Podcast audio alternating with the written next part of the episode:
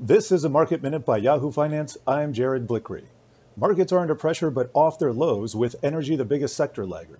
Travel and leisure stocks are also getting hit as the UK heads toward a full lockdown. A new COVID strain was reported overnight, leading British trading partners to cut transport ties. Flights in and out of the country are being canceled. Meanwhile, in the U.S., CNBC is reporting that New York Governor Cuomo has said British Airways has agreed to require all passengers on UK flights coming into the New York area airports to have negative COVID tests. Carnival is currently down 4%, while American Airlines is off 3.5%. Big bank stocks continue to outperform, helped by the stimulus bill being drafted in the House. That's in addition to getting some favorable news from the Fed on Friday after the close. Banks like Goldman Sachs are up over 7%, and they will get to resume buybacks after a COVID related moratorium. The US dollar index has given up most of its 1 plus percentage gains, which is taking some pressure off of risk markets. Nevertheless, crude oil is heading for its worst day since October.